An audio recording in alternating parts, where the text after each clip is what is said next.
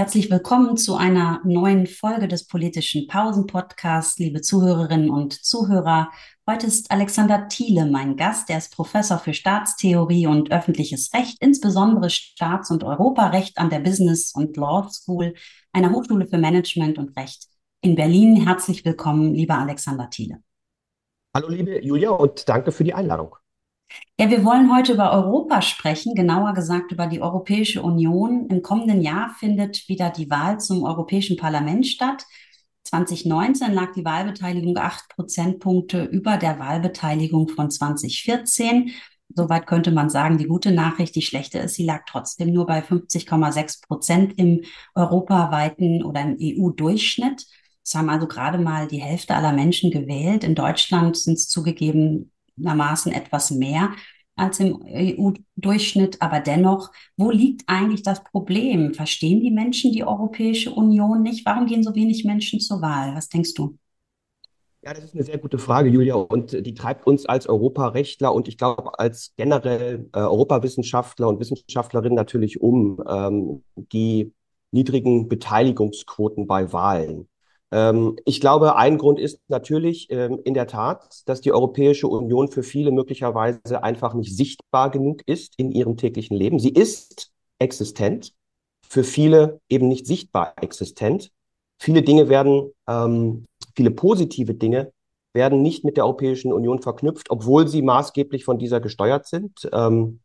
Ganze Innenstädte werden bisweilen aus dem Regionalförderfonds irgendwie saniert, aber die Lorbeeren dafür heimst dann die Stadt ein oder der lokale Politiker. Äh, irgendwo findet man ein kleines Schildchen gefördert durch Mittel der EU äh, an irgendeiner Ecke.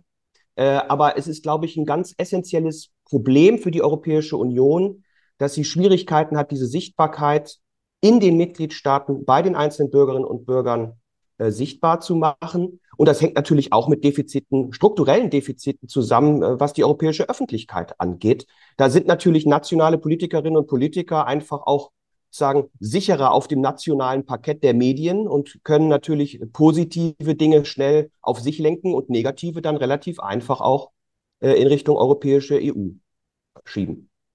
Jetzt gibt es ein Argument oder eine Begründung, die angeführt wird, warum die Wahlbeteiligung 2019 höher war, die darin liegt, dass man Rechtspopulismus bekämpfen wollte und deswegen stark dagegen mobilisiert hat. Also die Wählerinnen und Wähler, die eben pro Europäische Union sind, an die Urne bringen wollte. Rechtspopulismus, Rechtsextremismus und das Erstarken ist ja in der Europäischen Union seit Jahren Problem. Kommen wir vielleicht gleich nochmal drauf zu sprechen. Aber du hast eben auch schon die politische Architektur gewissermaßen angesprochen. Und es wird ja in Europa in, in Bezug auf die, auf das politische System der EU immer wieder von einem gewissermaßen Ungetüm gesprochen. Also die EU in heutiger Form ist ja bei der damaligen Gründung der EGKS, der ähm, Europäischen Gemeinschaft für Kohle und Stahl, nicht als ein Staatenverbund mit heute 27, sogar zwischenzeitlich 28 Mitgliedern gedacht worden, und entsprechend ist es ja auch nicht gezielt sozusagen in diesen Wachstum hineingetrieben worden. Ähm, es gibt natürlich einige ähm, Prinzipien zum Schutze vor allem der kleineren Mitgliedstaaten, also sowas wie Subsidiarität, Solidarität, Supranationalität, ähm, Kompromissbereitschaft, nicht zuletzt auch die degressive Proportionalität. Aber trotz all dieser Privilegien, der Prinzipien, scheint es doch auch so, dass sozusagen die Integrationsbegeisterung der Menschen, ähm, die in der EU leben, oder dass, dass in dieser Integrationsbegeisterung von, von der Politik die Menschen, die in der EU leben, so ein bisschen vergessen worden sind, dass man sie nicht richtig mitgenommen hat. Also war der, der sogenannte permissive Konsens, also dass die Menschen in gewisser Weise gar nicht für, aber auch nicht gegen die EU waren, war das am Ende ein Fehler, dass man so vorgegangen ist? Hätte man die Menschen unterwegs besser mitnehmen müssen? Das lässt sich im Rückblick natürlich immer sagen. Und besser mitnehmen geht ja immer. Ähm, ich wäre aber, was sozusagen die Evolution der EU angeht, gar nicht so kritisch. Ich glaube, dass ähm, wir vielleicht allzu schnell die Europäische Union als einen besonderen Herrschaftsverbund zu schnell an nationalen Gewohnheiten messen. Ähm, und das ist auch etwas, was ich immer wieder an den Vorschlägen zur Reform der EU sehe. Also am Ende läuft irgendwie alles auf irgendeine Form von Staatlichkeit hinaus, die wir irgendwie schon kennen. Ja, da wird dann der Europäische Rat oder der Rat soll dann den Senat heißen, es soll ein Zweikammersystem geben und es soll ein föderaler Bundesstaat werden. So als wäre im Grunde staatstheoretische Form irgendwie Selbstzweck. Ähm, und das finde ich nicht, sondern ich glaube, dass die Europäische Union sich evolutiv durchaus sinnvoll für die Aufgaben, die sie hat und diese Integrationsleistung, die sie erbringen muss, entwickelt hat. Was man aber trotzdem feststellen kann natürlich ist, dass man vielleicht Dinge besser machen kann innerhalb dieses Systems in kleinen Schritten. Und ein Aspekt habe ich ja gerade am Anfang schon angemerkt, ähm, warum wird die Europäische Union eigentlich nicht wahrgenommen als das, was sie leisten kann und was sie leistet? Das hängt stark zum Beispiel mit der Kompetenzordnung zusammen, ganz banal. Die ist so verflochten, dass es im Grunde kaum noch durchsichtig ist, wer für was Verantwortung trägt, im positiven wie im negativen Sinne. Jede Seite kann im Grunde immer behaupten, das war die andere Seite. Und das gelingt strukturell natürlich dann den mitgliedstaatlichen Ordnungen besser, äh, weil sie mit den nationalen Medien spielen können, irgendwie ähm, die, ähm, die Lorbeeren einzuheimsen. Also man kann da zum Beispiel, Petitum von mir, sich mal die Kompetenzordnung anschauen und überlegen, ist es wirklich sinnvoll, das zu tun, was wir vielleicht die letzten 60, 70 Jahre getan haben, nämlich immer mehr Kompetenzen auf die Europäische Union zu übertragen, auch in der Hoffnung so ein bisschen, damit so Politik aus dem Leben der Menschen, den Streit aus dem Leben der Menschen irgendwie zu bekommen. Die EU gilt ja so ein bisschen als technokratisch. Ich glaube, das ist ein Urfehler. Die EU ist urpolitisch, sie ist klassisch politisch und wir sollten sie als politische Herrschaftsorganisation wahrnehmen und dann daraus die Schlüsse ziehen und ihr einen Rahmen geben, der Politik nicht überwindet. Ähm, symptomatisch dafür steht die Rede von Macron zu seiner Souveränität. Der sprach davon, dass ähm, die Streitigkeiten im Rat kämen einem Bürgerkrieg gleich, den man doch endlich überwinden müsse. Das ist natürlich nicht nur angesichts der Vorgänge der Ukraine ähm, eine fürchterliche Metapher. Es ist auch sowieso völlig unpassend, denn wir, wir, wir, das ist die Idee der Union, dass wir uns streiten und uns nicht mehr gegenseitig bekriegen. Das war ja gerade sozusagen der Ausgangspunkt. Und wenn wir jetzt versuchen, Politik aus der Europäischen Union zu verbannen, indem wir so tun, als wäre es ein technokratischer Verbund und je mehr Kompetenzen Europa bekommt, desto besser, verkennen wir, dass wir eigentlich in einem Verbundsystem sind, wo jede Ebene die Politik machen sollte, die sie kann, sollte aber tunlichst davon lassen, die zu übernehmen, die sie nicht kann. Und da einfach mal die Europäische Union in Ruhe sich anzuschauen, zu entflechten, stärker vielleicht auch zu fokussieren. Also äh, das Stichwort wäre da äh, mehr Europa durch weniger Europa, also klarere Kompetenzen, für die sie dann aber auch die Verantwortung im Guten wie im Schlechten trägt. Also äh, wo sie dann auch sich nicht rausreden kann, aber wo sie dann auch die Lorbeeren bekommt, wenn es gut läuft. Das scheint mir der Ansatz zu sein. Wovon ich aber abraten würde, wäre das, worauf viele Visionen der Politikerinnen und Politiker eben hinauslaufen. Auch die Ampel in ihrem Koalitionsvertrag spricht vom Bundesstaat, den sie errichten will. Das erscheint mir ebenso innovationslos wie sinnlos. Jetzt hast du Reformen angesprochen, das Subsidiaritätsprinzip stark angesprochen, aber eben auch einen Aspekt, ähm, von dem immer wieder die Rede ist, nämlich ein Demokratiedefizit der Europäischen Union. Es gibt da unterschiedliche Ansätze, wie man solches verstehen kann, strukturelles Defizit, institutionelles Defizit. Wo liegen denn in deinen Augen ähm, die Kernprobleme in Bezug auf demokratische Einstellungen, Prozesse, die Legitimation der Europäischen Union? Ist natürlich ein ganzes Bündel. Und wenn man allerdings jetzt mal schaut, wo die Debatte meistens in Deutschland gerade liegt, und ich bin auch Rechtswissenschaftler, ähm, da schaut man auf das Bundesverfassungsgericht und das moniert eben immer die defizitäre formelle Teilhabe, also die äh, Nichtverwirklichung der politischen Gleichheit aufgrund des Umstandes, dass wir eben im Parlament natürlich eine degressiv proportionale Vertretung haben. Also Malta ist irgendwie, ich weiß nicht, äh, acht bis zehn Mal oder noch mehr oder zwanzig Mal irgendwie sowas äh, stärker vertreten als, als Deutschland. Äh, man kriegt das nicht hin, weil wir eben diesen Kompromiss zwischen Staaten, Bund und Bundesstaat irgendwie haben. Und darauf fokussiert sich das Bundesverfassungsgericht. Ich würde das gar nicht so dramatisch ansehen ähm, weil ähm, nicht zuletzt auch in Deutschland es mit dem Bundesrat ja ein Organ gibt, das an der Gesetzgebung beteiligt ist, dessen, ich sag mal, politische Gleichheit ähm, fragwürdig ist, wenn das Saarland irgendwie ein Veto einlegen kann bei einer Bundesgesetzgebung, ja.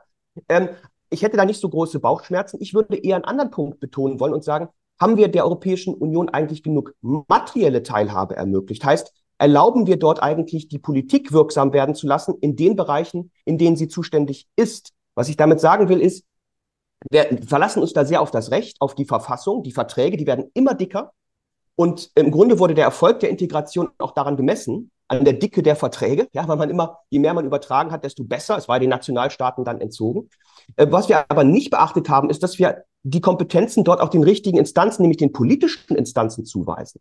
Und das ist natürlich irgendwie klar. Wenn wir das als ein Entpolitisierungsprojekt sehen, dann wollen wir nicht gerade politikwirksam werden lassen da.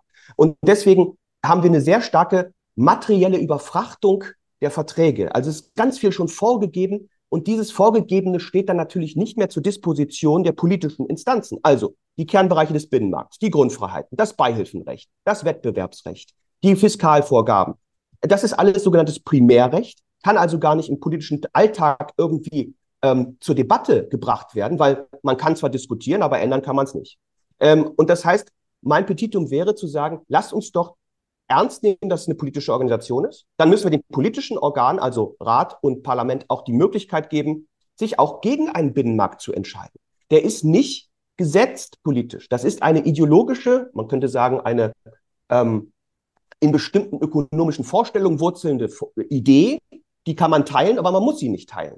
Und wenn man sie teilt, muss man sich aber zumindest für sie einsetzen müssen. Wir können nicht darauf hoffen, dass in 27 Mitgliedstaaten für alle Zeit diese Grundsetzungen der Integration von allen geteilt werden. Da müssen wir eben streiten lernen. Und dann kann man ja am Ende auch dazu kommen, dass der Binnenmarkt sich trotzdem so durchsetzt, aber politisch in der Streitarena Parlament. Und das scheint mir ein wichtiger Punkt zu sein. Ein weiterer wichtiger Punkt, der in vielen Visionen gar nicht angesprochen wird, der Politiker, ist die Öffentlichkeit. Ähm, da ist schon viel passiert. Die europäische Öffentlichkeit ist aber immer noch natürlich strukturell defizitär verglichen mit anderen großen Binnenräumen wie den USA. Äh, da ist die Sprachenvielfalt in Anführungsstrichen ein Problem. Ich finde sie toll, aber sie ist natürlich ein Hindernis. Ähm, aber da könnte man zum Beispiel darüber nachdenken, äh, europäisch bezahlt, sowas wie einen europäischen Spiegel zu machen, der gleichzeitig in allen 27 äh, Ländern in der jeweiligen Nationalsprache erscheint, über die gleichen Themen berichtet, die gleichen Artikel hat, sodass man so eine Art gefühlte Gleichzeitigkeit herstellt, so wie das bei den Nationalstaaten auch über die Tageszeitungen dann irgendwann im 19. Jahrhundert war. Dass man dann anfing zu wissen, wenn ich in Berlin sitze, diskutieren die Leute in München, ohne dass ich es weiß, aber über das Gleiche. Und das ist, findet in Europa noch nicht statt. Niemand, der die FAZ liest oder die Süddeutsche, denkt, dass jetzt gerade auch in Portugal oder in Litauen irgendjemand äh, diese Themen gerade bearbeitet. Und das ist ein Integrations- Defizit, was man, glaube ich, beheben könnte mit solchen Versuchen. Oder eine europäische Anne Will, Anne Will Julia, ja. Also, wo man dann europäische äh, Kandidaten einlädt, äh, die dann alle simultan in alle Sprachen übersetzt werden. Das ist aufwendig, aber ich glaube, es könnte sehr, sehr viel bringen. Ja, die Frage ist eben, ob die Menschen sich wirklich da von hinreißen lassen und dann auch begeistern lassen für die europäische Sache. Aber ich habe verstanden, dass dein Argument eben auch ist, zu sagen, über Medien beispielsweise, gemeinsame Medien, so wie das ja Deutsch-Französisch mit einem Sender beispielsweise schon angefangen wurde. Aber das reicht natürlich nicht. Würde man sowas wie eine gemeinsame Kultur, kulturelle Verbindung schaffen und davon, darüber dann vielleicht auch ein gemeinsames Verständnis, eine gemeinsame Idee für Europa schaffen.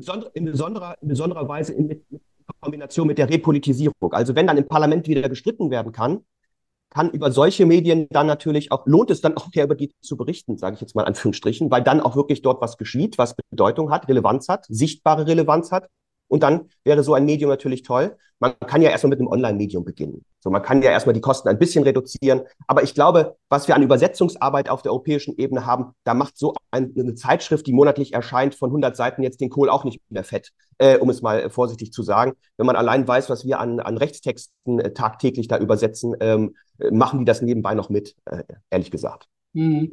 Du hattest aber auch andere Schwierigkeiten noch angesprochen, überbordene Bürokratie, die Unregierbarkeit der Europäischen Union. Ich hatte ganz am Anfang ähm, Euroskeptizismus angesprochen und damit verbunden auch rechten Populismus und Extremismus.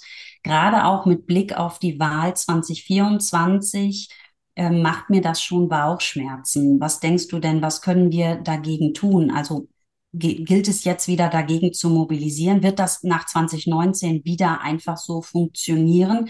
Oder liegt das Problem dann doch in einigen, in vielen Nationalstaaten begraben?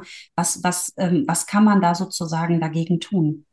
Ja, wenn ich das wüsste, Julia, es ist natürlich eine Entwicklung, die wir in Europa sehen, äh, oder in der Welt, muss man ja sagen, wenn wir Indien dazu nehmen oder wenn wir die USA uns anschauen, auch Großbritannien macht nicht immer das beste, gibt nicht immer das beste Bild ab, äh, um es mal vorsichtig zu sagen. Ähm, wir haben Polen, wir haben Ungarn, wir haben Italien äh, jetzt. Äh, und vor dem Hintergrund muss man sich ja in Deutschland beinahe glücklich schätzen, dass äh, die AfD im Grunde noch so klein ist. Ähm, aber was man wirklich tun kann, ich weiß es nicht, Julia. Ich würde auf jeden Fall sagen, dass wir ein Verbundproblem haben. Äh, es einfach nur auf die EU zu schieben, ist zu einfach, sondern wir haben das wurzelt schon auch in, ähm, in den Mitgliedstaaten. Und ich würde sicherlich als einen wesentlichen Faktor sagen, dass ähm, die Leistungsfähigkeit der Herrschaftsordnungen, Mitgliedstaat, Europäische Union, ein zentraler Faktor ist für das Kleinhalten der, der rechtspopulistischen und populistischen Strömungen. Die Leistungsfähigkeit, also das Erkennen können der Bürgerinnen und Bürger, was ihnen diese Herrschaft bringt und warum sie für sie positiv ist. Und das gelingt der Europäischen Union besonders schlecht. Ich habe es vorhin angesprochen. Ich glaube, da haben wir sehr viel Nachholbedarf. Aber es gelingt auch den Mitgliedstaaten nicht sonderlich gut in vielen Punkten. Äh, Stichwort soziale Ungleichheit ist, glaube ich, das überbordende Thema, was da sicherlich eine große Rolle spielt.